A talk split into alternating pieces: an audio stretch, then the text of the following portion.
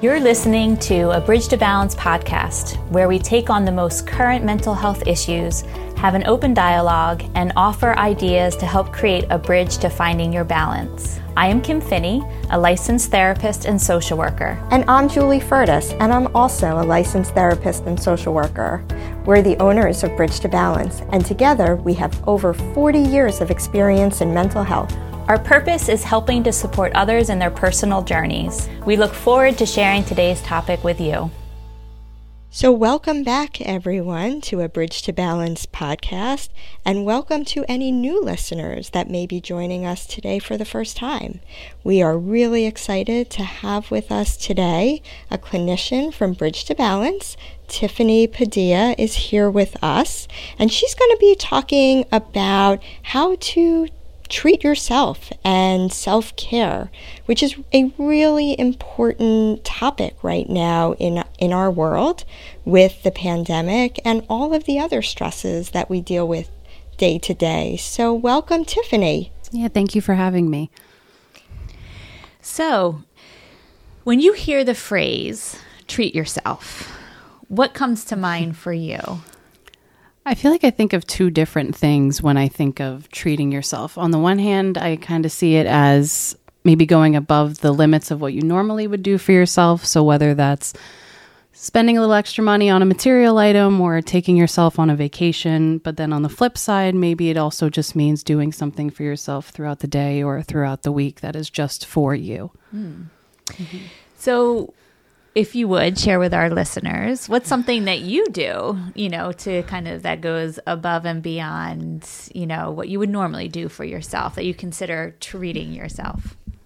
Okay so the first thing that comes to mind is my nails. That's like the one thing i make sure i try to do for myself every two weeks. And so treating myself might be getting a more fun design and spending that extra 15 or so um, or just going and getting some food for myself and having a, a meal by myself and things I like to do. Mm-hmm. Mm-hmm. Yeah, I know for myself, um, walking is something yeah. that I do. Not only is it good for exercise, yeah. right, but also um, it's a place where I can kind of be away from yeah. like the stresses, you know, of my day, even people that, uh, you know, that just not per se them, right? But just, you know, the natural kind of happenings of the mm-hmm. day. Mm-hmm. And, and it's like a quiet time for me to just kind of be alone and kind of, you know, uh, center mm-hmm. and refresh. How about you, Julie?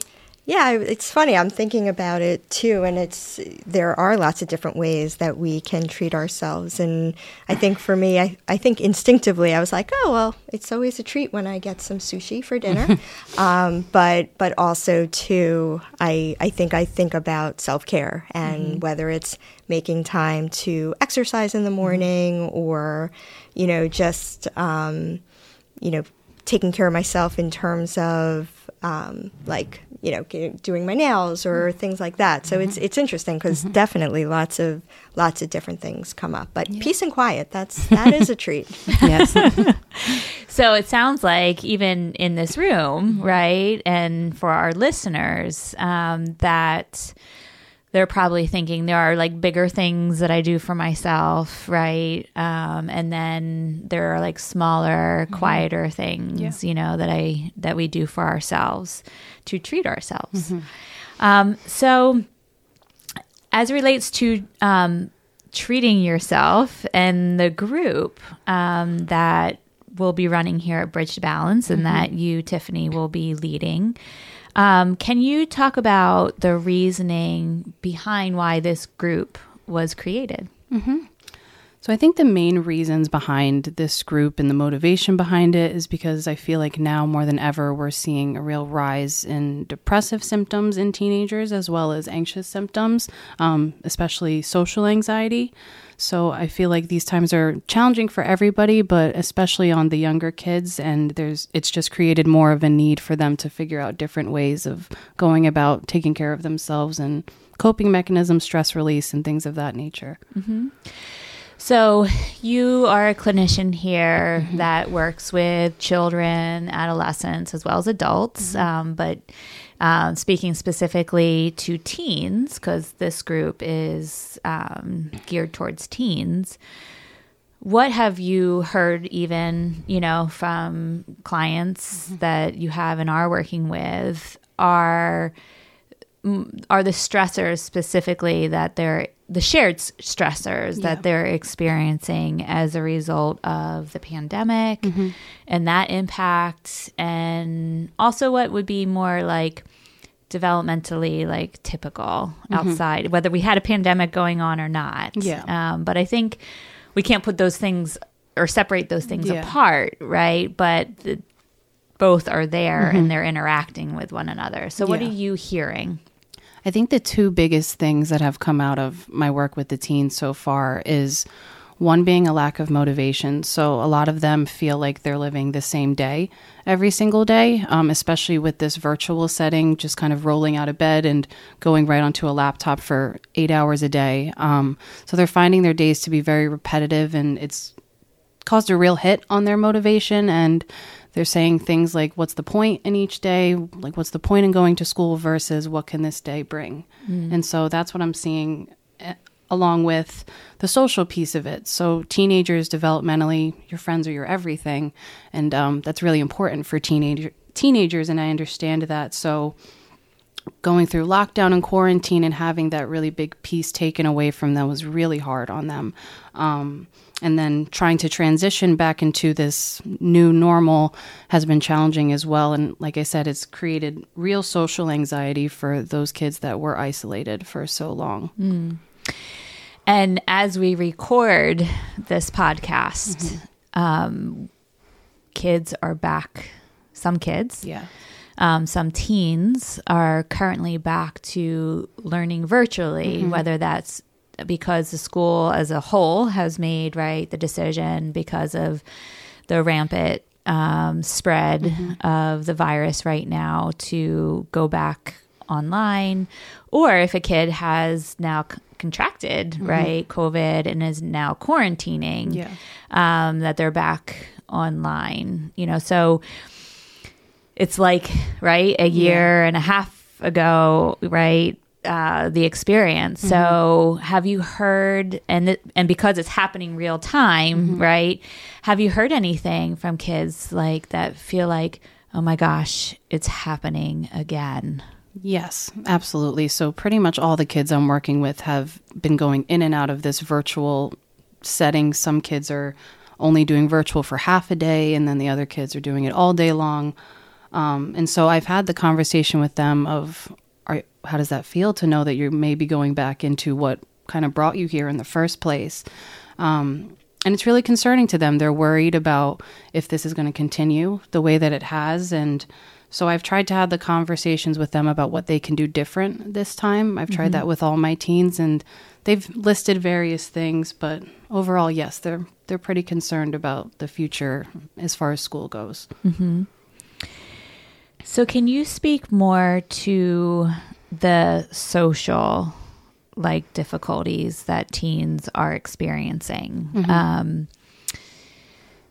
is it, for example, that their group of friends that they had that they felt really connected and secure with, um, that that shifted as a result of virtual like learning and mm-hmm. therefore kind of isolation mm-hmm. because they weren't you know interacting as much and therefore it just naturally had like an impact on those Yeah. relationships. And when they've come back it hasn't kind of like automatically mm-hmm. just kind of reverted to what it was. Um, so have friendships shifted as a result? Are there are kids feeling still worried or concerned about hanging out, you know, mm-hmm. in the midst of, you know, COVID still happening. So, Yeah. can you speak to kind of the what you've heard about the impacts mm-hmm. um, socially? Mm-hmm.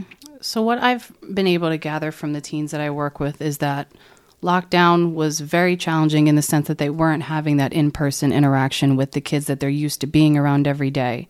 And so they feel like that almost hindered their social skills. And so coming back into this in person setting was shocking to some of them. And they maybe felt like they didn't know how to go about certain social situations in the ways that they were comfortable with before. Um, and also just that feeling of worry when it comes to interacting with people nowadays. Am I going to get sick after talking to this person? Or am I going to get sick after going to the store or something like that? So it also kind of creates that other level of anxiety in them of Mm-hmm. kind of worrying about all in person interactions nowadays. And I think that affects us as adults too. Hmm. So there's some even loss of skill as a result, like a feeling like I don't know how to do this. Yes. Okay. Um, as well as anxiety, worry about um, if I am social, I might get sick. Yes. And it's it's really interesting too because it's so you know if we think about it right and just how we adjust or adapt and how again if you look at kids who tend to be a little more isolated in general right and that becomes comfortable and then it's you know kind of takes some time to get back in. Mm-hmm. And and maybe some kids had really been working on that right making some progress and then to now you know we're a little bit more back into isolating a little bit Yeah. more or maybe not being as social and mm-hmm. together. You know it, it i would imagine would be really hard to mm-hmm. then you know kind of ret- retreat Yes. and then the work so to speak that's going to be done to get back out there mm-hmm. uh, when things calm down again. Yeah, and it's also challenging because their schedules are changing by the day. So one day they're in person, the next day they're only in person for half the day, and then the next week they're completely home. Hmm. So it's just very unstable right now, which with kids, they rely on consistency and structure. So it's really challenging for them. Yeah. And anxiety being higher, Yeah. the kind of the unknown. Mm-hmm. Yeah. Yeah. So, what have you learned um, as a clinician, and maybe even personally, because we all have been going through this, right? Um, that maybe you can, you know, uh, share. But what have you learned more specifically about effective ways to manage stress over the last almost two years, right, of the pandemic?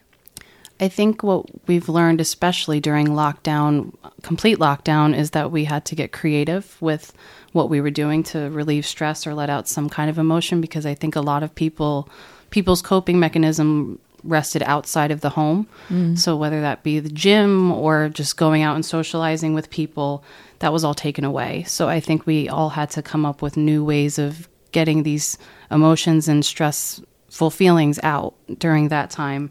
Um, so I feel like people have tried new things, tried to learn new things, and pick up new hobbies at home, myself included. Um, so that's what I feel like was the biggest learning point is that we can't rely solely on what is outside of our homes to get that stuff out. So, what are things that we can do in the home that help to relieve stress? Things that are kind of naturally there, right? Uh, doesn't require us to like kind of go out Yeah. and find it or participate in it. Yeah. So there's lots of things that people can do at home. Um, there's lots of creative avenues that people can go to at home, whether you're into DIY or construction or building or things of that nature, reading, journaling, cooking, baking. There's a lot of things that can be done at home. Um, if, even if you don't have like a backyard or something, just stepping outside and moving around a little bit. Um, that's what I was able to find comfort in during that time is just getting up and moving as much as I could. And I think too, it's it's interesting because again, I reflect back on some of the beginning of COVID and what it was like at first to really be completely isolated, Yeah. and that whether we say being creative and coming mm-hmm. up with ways to de-stress or to keep ourselves busy because mm-hmm. it was such a different way of life at least for my family it was. And then as time went on right we got farther and farther away from that mm-hmm. as things started to change. Yeah. or we went back to kind of a more typical way of functioning. So it's it's interesting now because there were some things that were positive that came out of it. And it's it was hard to hold on to those. So it's like now that we're again kind of being a little more cautious, mm-hmm. it's coming back to yeah, there were some things that, in terms of, again, my family, where we were doing more things together and spending more time together. And so it's, it's almost, and I always come back to this idea of like, what's, what's the middle path, right? How do we have that balance between de stressing or doing things at home that feel good? Even when you know we still have a little more flexibility to be out in our kind of typical society or typical world so yeah yeah um, and I think that speaks to kind of it feels a little bit roller like roller coaster like, mm-hmm. right? Where we were home, you know, we our entertainment, right, was at home or near our homes, right? Mm-hmm. Walking, for example. Um, and then it opened up, right? and oh, and then it really opened up and we were just going about life kind of fairly typically, for some people, completely typically. Mm-hmm. And now we're back to, right, um, really kind of being limited in yeah. some ways, maybe not as much before. Mm-hmm. Um, so, what are some things young people, teens, can do um, specifically to help manage their stress? So I'm going to tie it back to kind of what I was just saying. Um, I think some things that I'm working with with my own teens and something that other teens can try is finding things both inside and outside of the home that are stress relieving, uplifting and soothing because each day is different now and we're getting new information every day so god forbid we do end up in a very isolated place again finding things at home that will help you get through your day in a better way than maybe you did the first time around. Mm-hmm. Yeah. I also think something we learned in lockdown is how important it is to as a way to feel like balanced mm-hmm. right and connected is to be really purposeful and meaningful about our interactions mm-hmm. our socialization yes. right so how can teens given what you said earlier right that teens even though they're back in school mm-hmm. right they feel still not quite right, right? Um, they feel uh, whether it's they still feel lonely, right? Or they feel not as connected. What are some things that teens can do, like tips, for example, um, to help manage those kinds of like stresses or those kinds of difficulties, challenges? I would say finding those few people or that core group of friends that you do feel comfortable with and that you do feel like you're able to connect to, whether it is in person or through a virtual or through a screen. Um, and just finding that comfort in them and being able to talk about these things that are challenging to them each day because that's something else i'm also seeing is that a lot of these kids have bottled a lot of these feelings up mm. and feel like they don't have certain people that they can go to so that would be what I recommend is finding at least one person that you do feel like you're able to connect to and really building on that. Yeah, yeah. So, what can teens participating in the group specifically that mm-hmm. will start um, March 2nd? What can they anticipate, expect to learn in the group? So I have a few things that I'm aiming to teach the kids. Uh, the, one of the first that comes to mind is the different categories of self care. So just giving them a lot of education on what that means and different ways to go about self care. Um, I know that we'll be talking about stress and sleep and just giving education on that and how it can impact them day to day. And also, they can expect to learn a little bit about this style of therapy called dialectical behavioral therapy and getting like a brief introduction to mindfulness and practicing acceptance and awareness. Mm-hmm. Okay. And who would you recommend to participate in the group? Any teens that are looking to connect with other teens or just teens in general that feel like they want a safe space to go to and share and also teens who are just looking for ways to help them with what they're going through at this time. Mm-hmm.